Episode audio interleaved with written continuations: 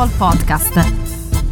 We have to talk about Dusan Vlahovic um, because this, this is a this is a problem now. This is becoming a, a Yeah. big big problem for for, for Dusan Vlahovic uh, and for for Juventus. And he's been there now for for over a year. He joined in in January 2022 for a fee that will reach 80 million euros, becoming the most expensive winter signing in the history of Serie A. Juventus thought it was something of a coup. He, he rejected Arsenal to join Juve.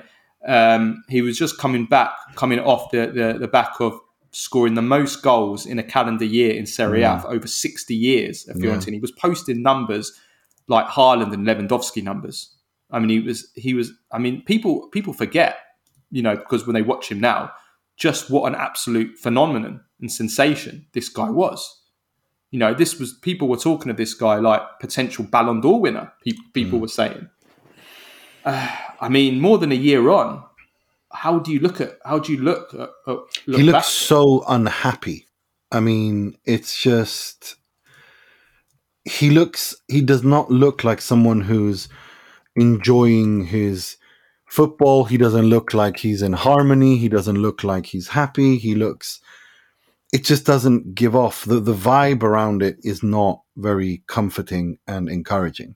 Um and uh, he we know he wanted to join Juve and he he really wanted to join Juve and that's why he rejected Arsenal. But I wonder, and, and, and I and I always thought that Arsenal was not the perfect fit for him. Based on our Arsenal play, I don't think he's that kind of a striker. But I wonder if if he isn't regretting that. I'm sure he is.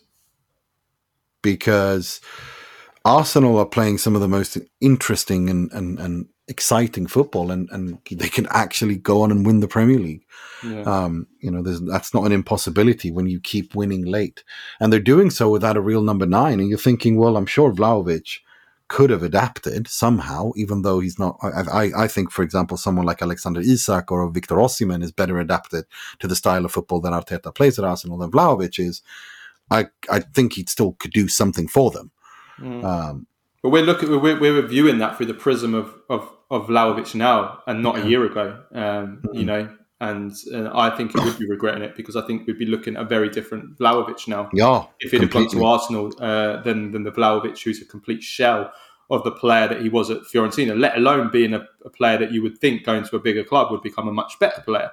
Uh, it's Yeah. not even that. I mean, he's he's he's not only stagnated, he's regressed massively in everything at Juve in every single facet of his game. I mean, obviously the, the the hard numbers show it in terms of the goals. You can see the the number of goals that he scored at Juventus uh, compared to the number of goals he scored at Fiorentina, and I mean, his form is horrible. I mean, he's got no goals in, in the last four games, but in nine games this year, in 2023, he's only scored in two of those games.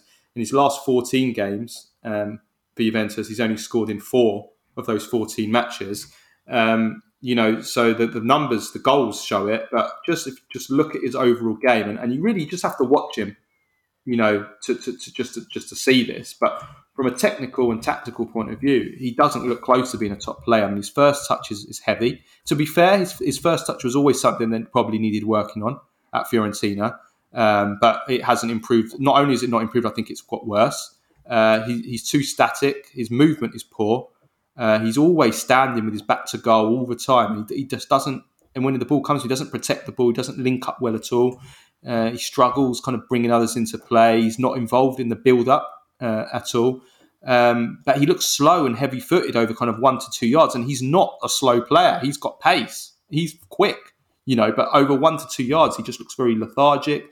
He's he's reading. That's the thing. It he's looks lethargic. Yeah. That's the thing. And, and that to me suggests that, you know, is there something more going on that we don't know about?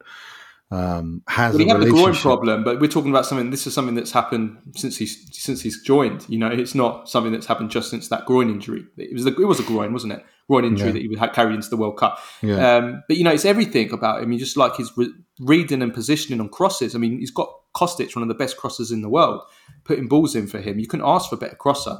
You know, but you look He at really him, can't. He's, he's He very really can't. static. and they know each other from the Serbian national team as well. So, Yeah, yeah.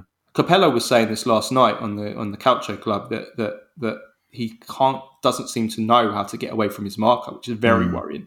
Um, he's just gone backwards since joining Juve. His, his, his, his, overall game, he hasn't improved his weaknesses, and his games have regressed. And you know that is you okay. You could maybe pin some of the blame on the player, but for me, it's on Allegri. You know, no, it is. It's I on Allegri. that is. I mean, I made them. I made the mistake. I tweeted this last night. I made the mistake. I have to put my hands up. People say, some people say, you know, like the Tottenham fans that have a go at me over Kulusevski. Well, I doubled down on Kulusevski because I believe that's because I believe in it. I still believe in what I said. I made the mistake of predicting with with with um, with with Vlahovic I made the mistake of predicting that he would soon become a, a world that he would develop into a world class player when he's when and I made a mistake because and I will never make that mistake again because I should have never said that when his manager was Allegri because Allegri can't develop young attacking players. He can't develop young players. he all. can. He can. Ever according to him, which I love him for, oh, he said in the pre-match press conference he was asked specifically this question by a Gazzetta dello Sport journalist, and he said, "Well, actually, I, I've, I've, I'm, I'm, I'm, you know, I've, I've changed since I became a grandfather." Oh God! Let's hope. Let's hope that, he's not teaching that girl his grandkid. Let's hope the mother is. love it. I love the way he said it. I mean, the question was so. Oh, now you're starting to play young players now, and you, you know, you you you're playing. You know, you, you become a young players coach, and he says, yeah, and he's so sarcastic. Puts mm. his arms, you know, crosses his arms, and goes back and says, yeah, I, have I've, I've changed since I become a grandfather. Mm, love him. Mm. Je suis Max.